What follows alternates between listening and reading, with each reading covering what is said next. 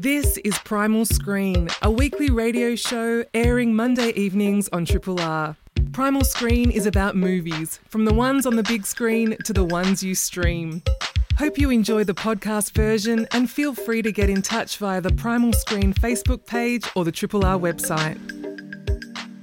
Hello, and welcome to Primal Screen, a show all about screen culture from movies on the big screen to whatever you're streaming. My name is Eloise Ross, and I'm in the hosting chair tonight while Flick Forward is off. It's my pleasure to be back here in the studio, and I'm joined by journalist and editor Anders Furze. It's wonderful to be on the show with you, Anders. Eloise, thank you very much for having me. Looking forward to chatting um, all things streaming in particular. Great. So, on tonight's show, we'll be speaking first with South African Film Festival Festival Director Claire Jankelson, which kicked off, well, the festival kicked off this weekend just past. We'll also be reviewing season two of Russian Doll, Natasha Lyonne's brilliant series currently on Netflix. And we'll be sharing our thoughts on some other things currently streaming directly into our living rooms, like HBO's The Gilded Age, which you can watch on Binge, and Netflix's final season of Grace and Frankie. But first, the South African Film Festival opened in Melbourne on the weekend with an in cinema screening at the Classic in Elsternwick, as well as opening in cities across Australia. The South African Film Festival is a not for profit event organised by a group of passionate volunteers as a means by which to showcase South African talent, culture, and diversity, bringing the best of contemporary South African cinema to audiences in Australia and New Zealand. It's my pleasure to be joined by Festival Director Claire Jankelson to hear some more about their work and the place of the festival in the Australian and global landscape. Welcome to Primal Screen, Claire.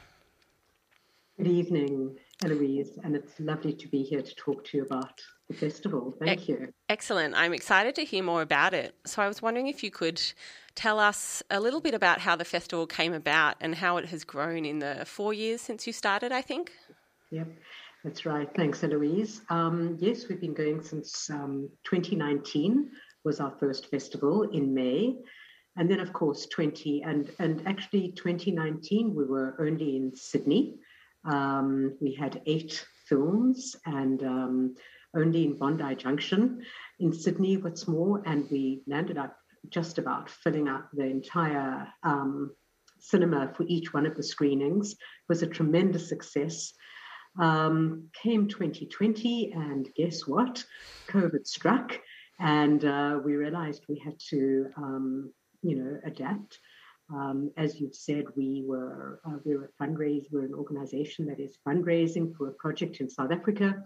We had already laid the foundations for um, some work that's being done there. We couldn't just let them down, so we had to pivot and go online. And in 2020, we were online right through Australia. 2021, we were online right through Australia and New Zealand, and we just had one screening in cinema last year. And this year, once again, we're in we're um, online, Australia and New Zealand wide, and we're having an opening and a closing in a few places in seven seven uh, cinemas throughout Australia, actually, including Melbourne yeah. So how was your opening night on Saturday night? Look, it was it was wonderful actually. Um, I, am in Sydney. I wasn't in Melbourne, uh, but apparently the Melbourne bunch they were at Elsternwick, um, the classic over there, and they apparently had a wonderful evening. Um, look, the film that we screened at all the cinemas is called um, Nobody's Died Laughing, and um, it's a marvelous comedian from South Africa. He's much more than a comedian. He's a political satirist. He's so many different things. He's a real South African icon. He's a kind of a Barry Humphries for South Africa, uh, but a lot more political. Um, and he used his alter ego in the South African context to say what anybody else would have been imprisoned for over and over again he described how he, it was actually a biography, he, he used to have all of his costumes in boxes so that when the security police came, which they invariably did during his shows, he just had to throw everything into his boxes and run out the other door. So you know, he really um, was a was a, a, remarkable person through the apartheid era, and this is a biography about him, and it was brilliant and it was loved by everybody that was there. and people were laughing out loud. Um, happy to tell you more about him. He's so, I mean, I'll just tell you one more thing about him because he's really so brilliant. But, you know, it came to the whole story of AIDS in South Africa and, um, and AIDS education, which was so incredibly important. This man, who's a gay man, um, and, um, well, he's, you know, a bit older than me, um, he went around to schools over about three or four months, going around to the smallest towns right through the country with these huge black and white penises, describing how to use condoms and how to work with them. And you see these beautiful scenes of these teenage kids being so embarrassed by what he's teaching them, but how brilliant he was and how, what a difference he's made to AIDS education in the country. You know, so he goes beyond the political, but really to the social activism in the most remarkable ways. And some of his favorites, um, who screen very strongly in the film, are in fact Charlize Theron as well as Sophia Loren. And both of them have absolutely loved that man and both appear a lot in the film about his life. And in fact, yours truly had an interview with Charlize Theron and Pieter-Dirk together, and that content is also available for the festival. So that's a nice long answer for you. Yeah, um, that's lovely. Yeah, I was yeah. thinking that there is a lot of extra material on your website, which is a really great sort of ancillary um, addition to the festival that seems to be or really value the online space and online accessibility. Yes. Um, yes, in... it is. It's, it's a it's a very very important aspect of our festival. You know, South Africa is such a complex country um, that we've come from, and it's going through such a hard time shaping itself up into a new form. And you know, the scars of apartheid are strong and endemic, and um, and and at the same time, it's such an extraordinary country, and it just deserves to be well um, seen. And I feel that we do that with our festival. We cover so many different aspects of the country of its life, of its past, you know, rethinking about the apartheid regime in different ways, historical, as well as um, who is this country becoming now? What is the state of a language like Afrikaans, you know, which was the language of the oppressor, but is also the language of many people of color in that country? And how is their culture shaping up? You know, what's happening for women and the whole gender based violence side of things. We cover that beautifully. We've got a remarkable film called hashtag We Are Dying Here, which is all about the violence on women. And you realize through that film, it's not just about South Africa, it's everywhere in the world. And we've got a remarkable interview um, on, with, you know, which, which is with the director and um, main writer of that film, um, you know, we've got issues around mining, which are so important as well for Australia. Um, uh, and uh, there's a film called We Are Dying. No, we a film called. Um, oh, it's just. Uh, sorry, give one sec. Um, gosh, Dying for Gold, and it's all about um, the human cost of mining uh, especially around Johannesburg, which is such a wealthy country only because of the mines that are all around it. So all I'm saying is that the bonus content, the interviews, are a very rich aspect of the festival. Yeah, that's, that's yeah. lovely. should, I, should I go back a little bit before going into all these films? I'll just tell you a little bit more about it because actually we're an international organization. And um, South African film festivals first started in Canada and they're also running in America. And all three groups, Australia, America, and um, Canada, are all fundraising for the same organization in South Africa, which is an education organization called Education Without Borders. And here, about 600 kids a year are getting an extraordinary um, supplement to their education through a very innovative um, mentoring scheme after school and um, getting remarkable results. So we feel very good about being an organization that we call ourselves a festival with a conscience. Um, and um, yeah. Yeah, so it certainly seems like you know that's true, and that you, a lot of your films are really engaged in a social and cultural level uh, in terms of the South African uh, mindset on a global scale. Uh, I'm interested as well about the festival being largely run by volunteers. I mean, a lot of festivals, I think, and film organisations are run by volunteers mm-hmm. at the mm-hmm. moment, given the current slate of things. And I wonder if you could talk about some of the challenges or even benefits of running a festival like that. Mm, yeah, lovely question, Eloise. Thank you. Um, we, I, I, don't know, but I suspect that we've got probably one of the largest festival committees in the world. We're about 35 people and all through the country, um, you know, because we've got screenings that are in Brisbane and in Sunshine Coast and in, of course, Melbourne.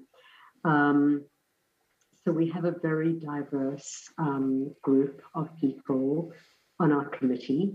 We all participate in the selection process and we have a ball and we have wonderful arguments and discussions and it's a very animated process and we do it in a very scientific way. And we we use a voting sort of a system and you know rating system and voting. And then you know i do this festival together with a, a colleague of mine di singer and Di and I reserve the right to have final say, and we do exercise that every now and again, but we love to hear everybody's perspectives. So we try and run it as consensually as possible. And um, we, you know, we, we, we try and make use of everybody's talents, and we like to make sure that nobody gets too stressed on the committee. And I think we believe that if there's a job you don't like doing, we're sure that there's somebody else that doesn't mind doing that job. So we kind of do spread out quite a lot.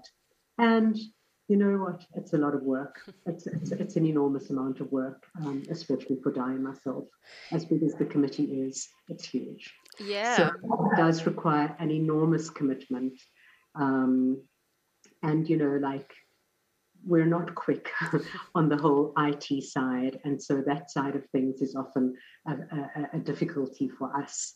Um, but um, it's it's a wonderful process, and I think being involved in a festival like that, especially with a group of people and the kinds of conversations that you have about these films, it's really it's so enriching um, culturally in you know in so many ways and yeah. those remarkable opportunities. You, I mean, you've put together a, a program of 21 films, so features, shorts, documentaries, dramas, um, yeah. which is a really, you know, great sort of slate for people to see, for audiences to access. Uh, and yeah. that must be a really wonderful thing to bring those films, not just to Australia, but to New Zealand as well, uh, and to do so for the fourth year in a row now. Yeah.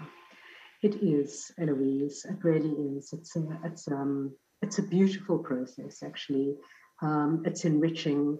Uh, we learn so much, and I, I honestly wouldn't be doing this if I didn't love the work as well, um, and um, feel that I learned so much. And you know, coming from a country like South Africa, you know, you grow up in a very racist environment, and um, it's um, it's remarkable how much there is to uh, the sense making process of you know of oneself and the prejudices that you carry, you know, through growing up in an environment like that. So it's an ongoing, extraordinary learning process, and we're so excited to be able to bring these films to people here, not just for South Africans at all, but really for anybody.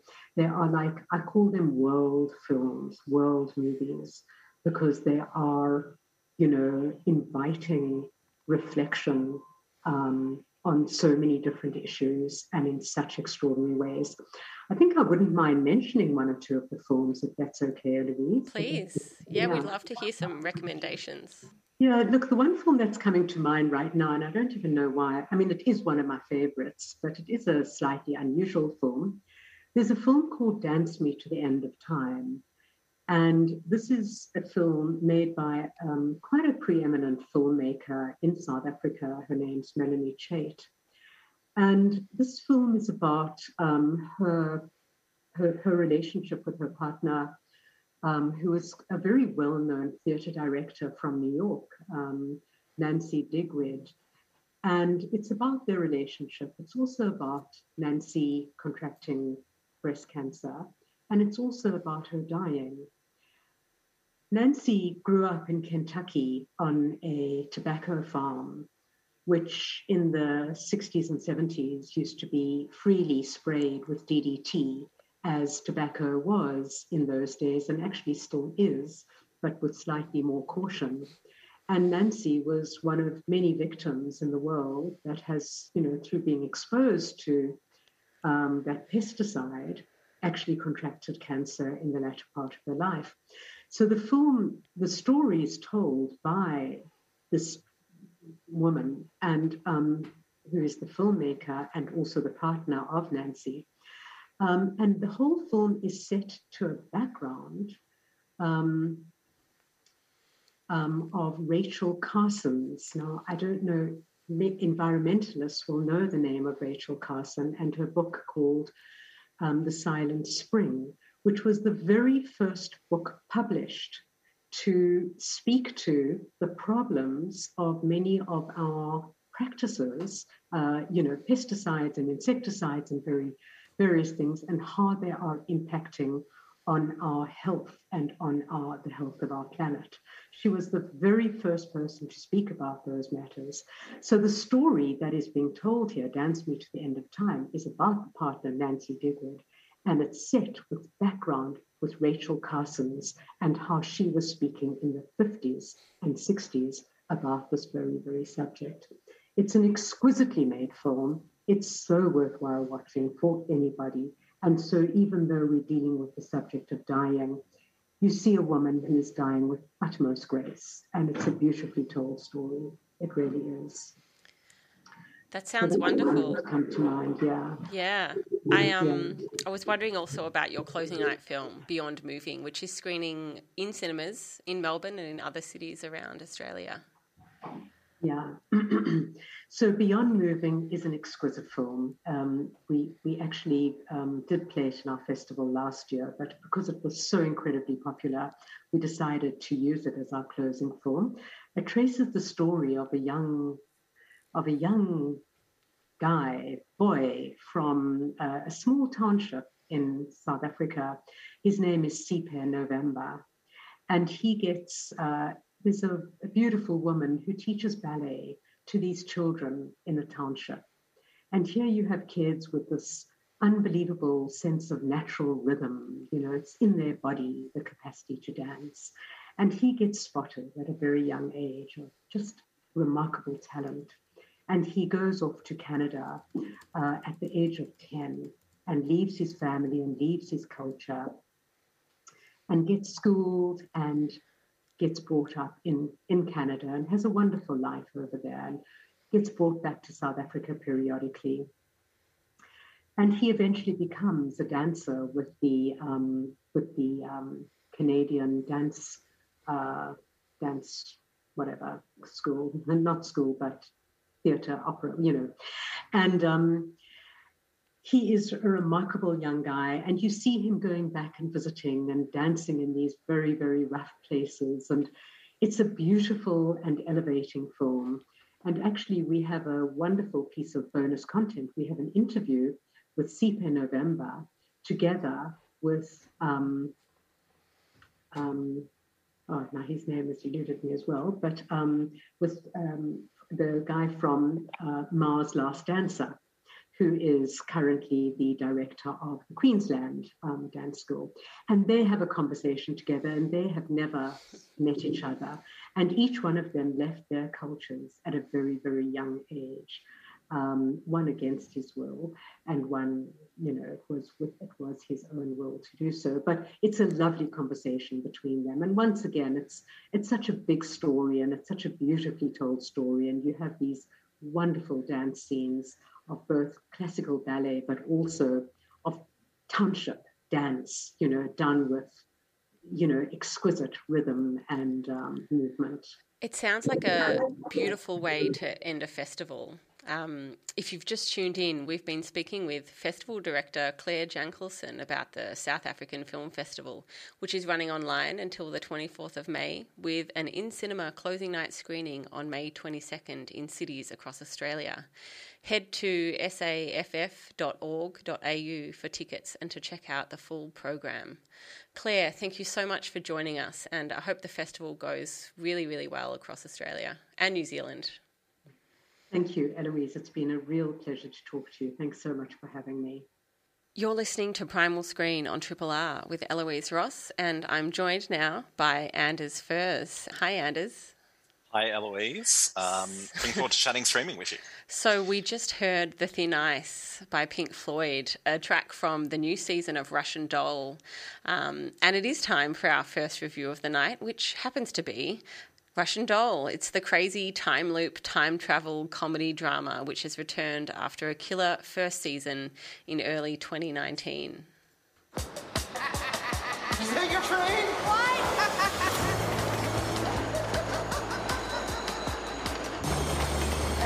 Hey, was some kind of like 80s flash mob? Hey, hey, hey, hey. You need help getting home? Anything? The universe finally found something worse than death. I broke time. Do I need to be worried?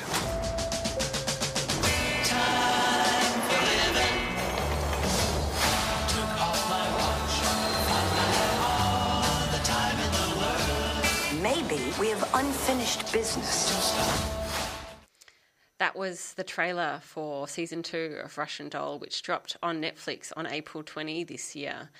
Um, or 420 Day to those who celebrate, as some commentators did make note of. So perhaps this was part of a plan by the show's co creator and star, Natasha Lyonne, who is truly very cool, as you could hear there.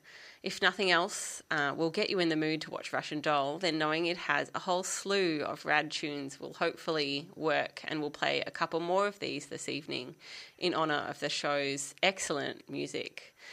This season takes place four years after the last season. In the first episode's opening moments, we learn that Nadia Vulvokov, Natasha Lyonne, is turning 40 in 10 days after season one took place at and around her 36th birthday party. The first season's premise can be perhaps most simply expressed as a time loop preoccupied with a deeply embedded exploration of national, cultural, and personal trauma. Nadia dies and returns alive to the same moment during her birthday party repeatedly throughout the season, while another friend, Alan Zaveri, played by Charlie Barnett, experiences a parallel time loop. The second season takes this to a whole another level. We learn in the first season that Nadia's mother died at a young age, and Nadia was raised by her godmother Ruth, played by Elizabeth Ashley. In this way, it deals with motherhood, family, trauma in really interesting, honest, and brutal ways. And season two takes this further, leaning into Nadia's connection with her maternal kin, including to her grandmother, a Holocaust survivor. And the season, while chaotic and lacking the concise structure of the first season, maintains and develops its thematic and philosophical strengths the way the first season ends, I really had no idea what to expect, and I don't think anyone else did either. Anders, what did you think about season two? Yeah, this one was really interesting for me because Eloise, I shared your. I not skepticism is the right word, but I guess um, not quite knowing where the season would take things because season one was very well um, structured, very well made, and sort of wrapped itself up in the, in a very sort of nice way towards the end.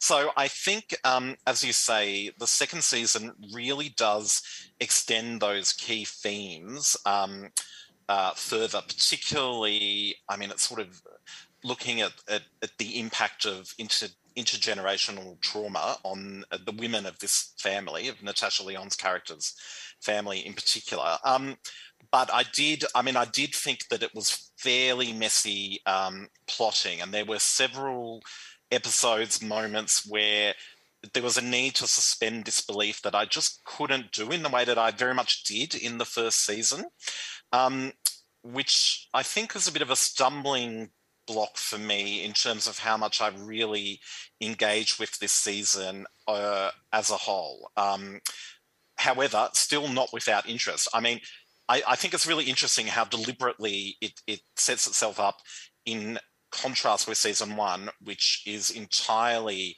repeating the same day over and over and over again. Here, we're sort of going in the complete opposite direction, where we're time traveling um, several decades, you know, uh, again and again and again. What did you think of that?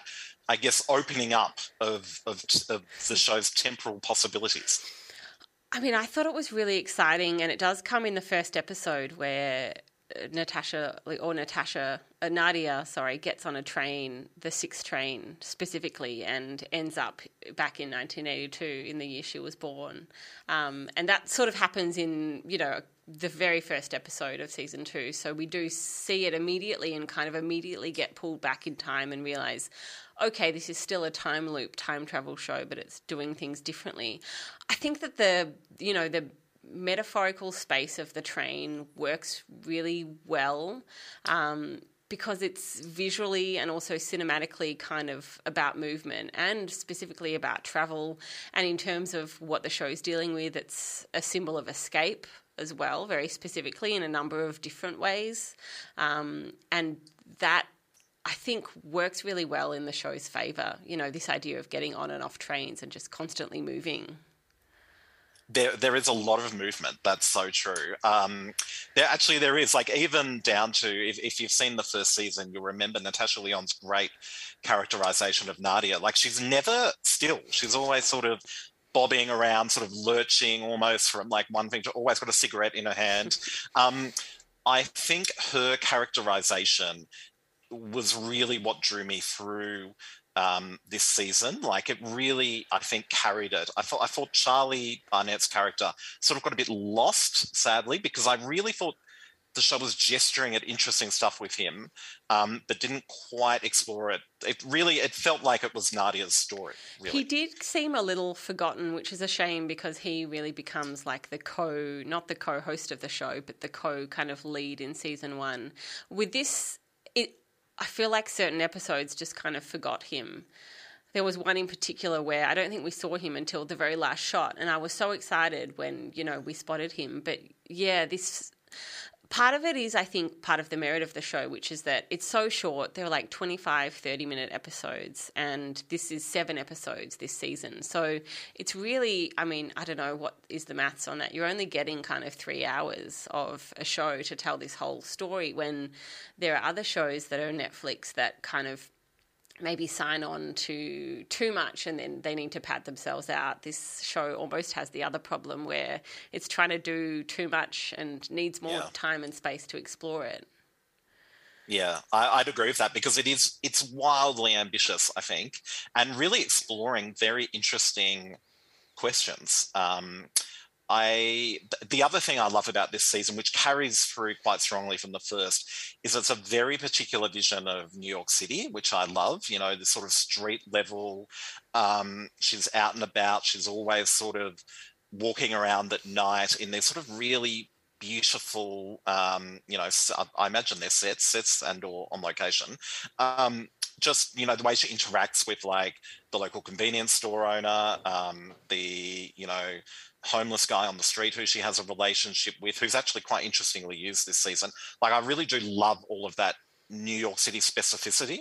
Mm, and they do go into the train tunnels as well, so the subway tunnels on trains and also in other ways. So it's, I think, you know, it's really uh, integrated into the city on a street level and subterranean level and doing a whole lot of you know, really fun things with that space in a way that we don't often see. You know, often New York is kind of glamorized to a different extent.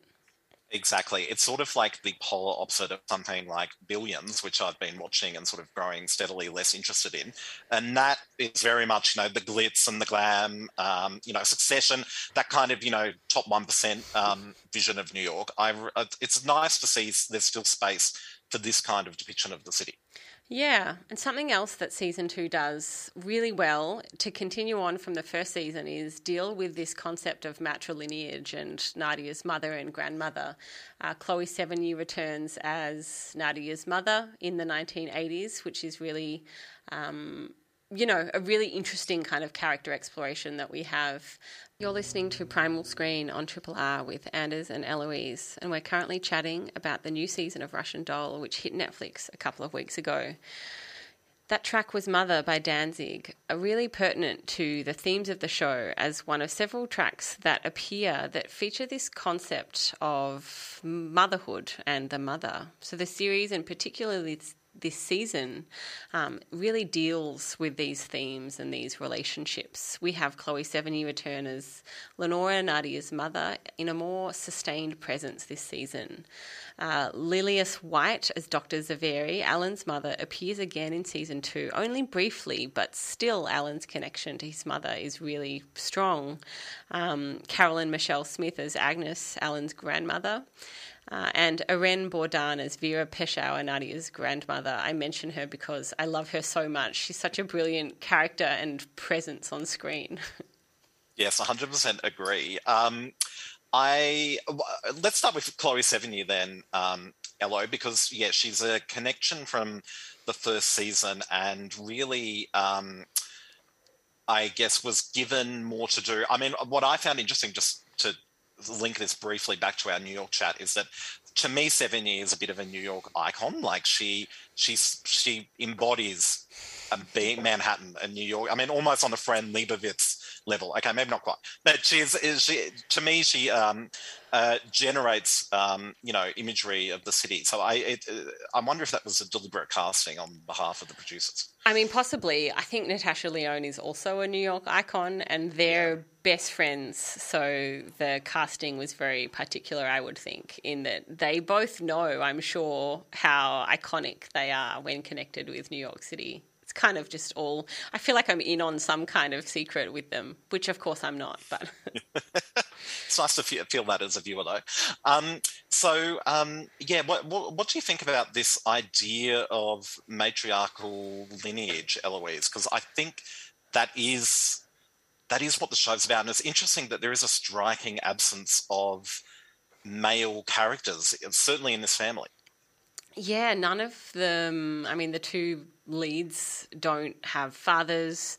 They don't really seem to have grandfathers who are present or even like relevant to this kind of um, investigation into family history or you know the presence of family trauma. The the concept of a father is just kind of cast aside, and so I think. I mean, we can't be too sort of straight down the line on this, but it's created, produced, largely written by a core team of uh, Lyonne, Amy Poehler, and Leslie Headland, or at least in the first season, uh, and a group of other creatives and writers, largely women. And I can't help but think that there's a connection here in sort of trying to give, I guess, space to explore a lot of really heavy issues that haven't been typically given the space to interrogate in you know in the same way. Mm, mm. Um, I, I'm sort of conscious of giving spoilers. I don't want to spoil too much, but I think generally speaking, it is interesting because I guess it is looking at the impacts of, um, well, I mean, their experience of the Holocaust, uh, how that perpetuates itself through the women in this family. Yeah, and I think I mean that also connects to I was reading a little bit connects to Natasha Lyonne's life and family history as well because her grandparents were Holocaust survivors, and so she has this connection that is explored through this character and through this um, process in the show. I also love that this is a series that, like so many streaming series, um, but done particularly uniquely in Russian Doll is that it's not interested in conventional structure or conventional endings or giving anyone easy answers. Like, this is a jigsaw that we sort of have to put together um, and investigate on our own on a whole other level to the investigation that the characters are doing. And possibly this is a stretch, um, and it's not an interactive show unless you count like having the remote at home as an interactive user based activity. Um, but I wonder if Lyonne imagined this show as a sort of update of the Weimar Rebus films um, that short lived format in the 1920s with crossword puzzles in films um, because she's apparently really into word puzzles, which is another thing that um, I, you know, really excites me about her creative kind of thinking because I also love word puzzles and crossword puzzles. And the show across both seasons is a puzzle asking viewers to like put something together and maybe, you know, make our own connections. This again, this image of the train kind of going somewhere, putting pieces into place, brings this imagery um, to mind. Mm, that's I, I find that a really interesting connection because I, I, it's a way to maybe unlock this season and explain what I resisted watching it, which was that sort of strange plotting. You know, there's just one too many coincidences. Um, it's that kind of thing where you know the main character goes out to like figure something out, and then like she goes to a city and happens to be in the right you know apartment block at the right time to stumble into the right character. You know that sort of thing. Um, but if you view it as a sort of game that is trying to untangle these effects we've been talking about, I find it um, I think that's an interesting way to look at it. And also, it speaks to its production context as a Netflix show because, um, you know, the conventional idea of plotting around commercial breaks, around, you know, a, a 10 episode or a 22 episode season year in, year out, following a very specific arc um, on an episode by episode level and season by season level, all of that goes out the window with streaming. It's like the new rules are being written, and we've seen. I mean, I've, i still remember, you know, that Arrested Development season. Um, the one that was made for Netflix like years ago now at this point that everyone sort of hated. But that spoke so strongly to the ability to binge watch, like it, because it kept on doubling back on itself, actually in a very interesting way to consider and having just watched Russian Doll that um, Arrested Development season was a departure from the uh, the structure that was used on the network, the Fox um, seasons of that show. There was a lot of going back on to events that had already happened and showing them from different angles in a way that only made sense if you were watching episodes very closely with each other. Um, so I think it's yeah, it interestingly, much like that show to an extent, it does speak to the unique uh, affordances of streaming. You know, for better or worse, I'm not sure, but it's definitely present. Yeah, right. I mean, I know when I watched the first season of Russian Doll, I think I immediately watched it again, um, just immediately, yeah. which I could do because it was right there in front of me. I didn't have to wait for the DVDs to come out or for the reruns and things like that. And I think I might have to do the same with season two. Um, and you can as well. Russian Doll is currently streaming on Netflix. Well, from one vision of New York City to quite another, um, let's talk about HBO's The Gilded Age, which is streaming on binge here in Australia. It's set in the so called Gilded Age of the 1880s, and this is a, a time period that's having a moment. If you um, pay any attention to American celebrity culture, it was the theme of the Met Gala last week. Um, the show is written by Julian Fellowes, who is a very toffy sort of English gentleman. He's an actor, writer, director, and even, um, I just learned this while researching today, a conservative peer in the House of Lords in the UK. So there you go. But he's most well known for creating Downton Abbey. Um, he specializes in period drama soap operas, basically. Um, this is a genre that's very dear to my heart. I do recommend Sanditon. That's based on Jane Austen's unfinished novel. The second season just hit binge as well. Um, let's hear a brief excerpt from the trailer for this show, which introduces its themes quite well. You're going to hear the dulcet tones of Christine Baranski. New York is a collection of villages. The old have been in charge since before the revolution, until the new people invaded. Well, I'm new. I've only just arrived. You are my niece, and you belong to old New York. George Russell is a power in the land. Before long, he'll put money into his pocket with every train ticket you buy. I think we should know the Russell family. We do not move in the same circles. Mama, you are incorrigible. I take that as the highest praise. Yes, so as you heard, this show is all about life in New York in the 1880s in the top 1%. And it sets up this clash between two families who live across the street from each other near Central Park. there's the old money of the Ryan Brooke family and the nouveau riche Russells. Uh, you have various members of these families, uh, plus another key character, Peggy Scott, played by Denée Benton. Um, she's an African American journalist who takes up a job as Christine Baranski's character's uh, aunt, aunt Agnes, her secretary, and choosing to live and work with her and not return to her family in Brooklyn. But the key focus really uh, is these social climbers who are newly arrived on the scene in New York City and trying desperately to break into New York society. So it sounds like a show that I might be into. I mean, I love shows about ridiculously rich people just having like all of these problems that are completely fantastical from any sort of reality that we might have um, in our own life. However, I'm not really sold on it as a period drama. I've never been into Downton Abbey. I don't know. I mean, I love the Christine Baranski element. She seems like she's this fantastic kind of caustic, cutting, kind of very proper lady who you just don't want to cross. Um, and exactly. Um, Cynthia Nixon is in this show. Carrie Coon. I mean, the cast sort of seems like I should love it, but I've I haven't watched it so far. Look, I I the cast is what makes this show, and there is great acting, um, particularly from these three central women. Um, so Christine Baranski, I mean, she's compulsively watchable.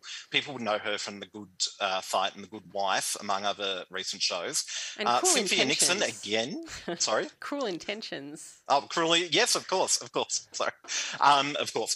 Um, and Cynthia Nixon, who has also been in and just like that, that um, again, not great, but also compulsively watchable Sex and the City uh, sequel that came out earlier this year. But above all, Carrie Coon as this driving Mrs. Russell. She brings a sort of purpose, determination, and some warmth to what is quite a complex character.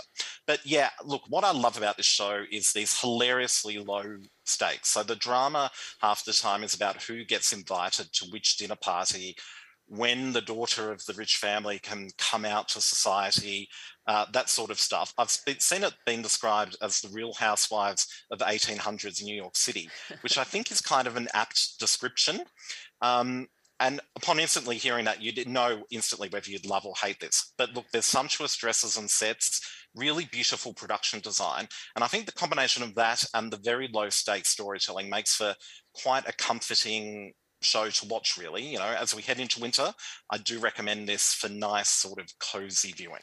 I love that idea of low stakes viewing. I mean, Russian Doll absolutely isn't. It's so mm. he- it's you know it's it moves very quickly, but it's so heavy, and there is so much going on. Something else. I mean, maybe these stories of ridiculously like grotesquely rich people are low stakes because it's all fantasy in a sense, which is something that I love about Grace and Frankie, my current show that I'm watching. I don't think I've got very much of it left. This is the longest running original Netflix series ever, as I learned today.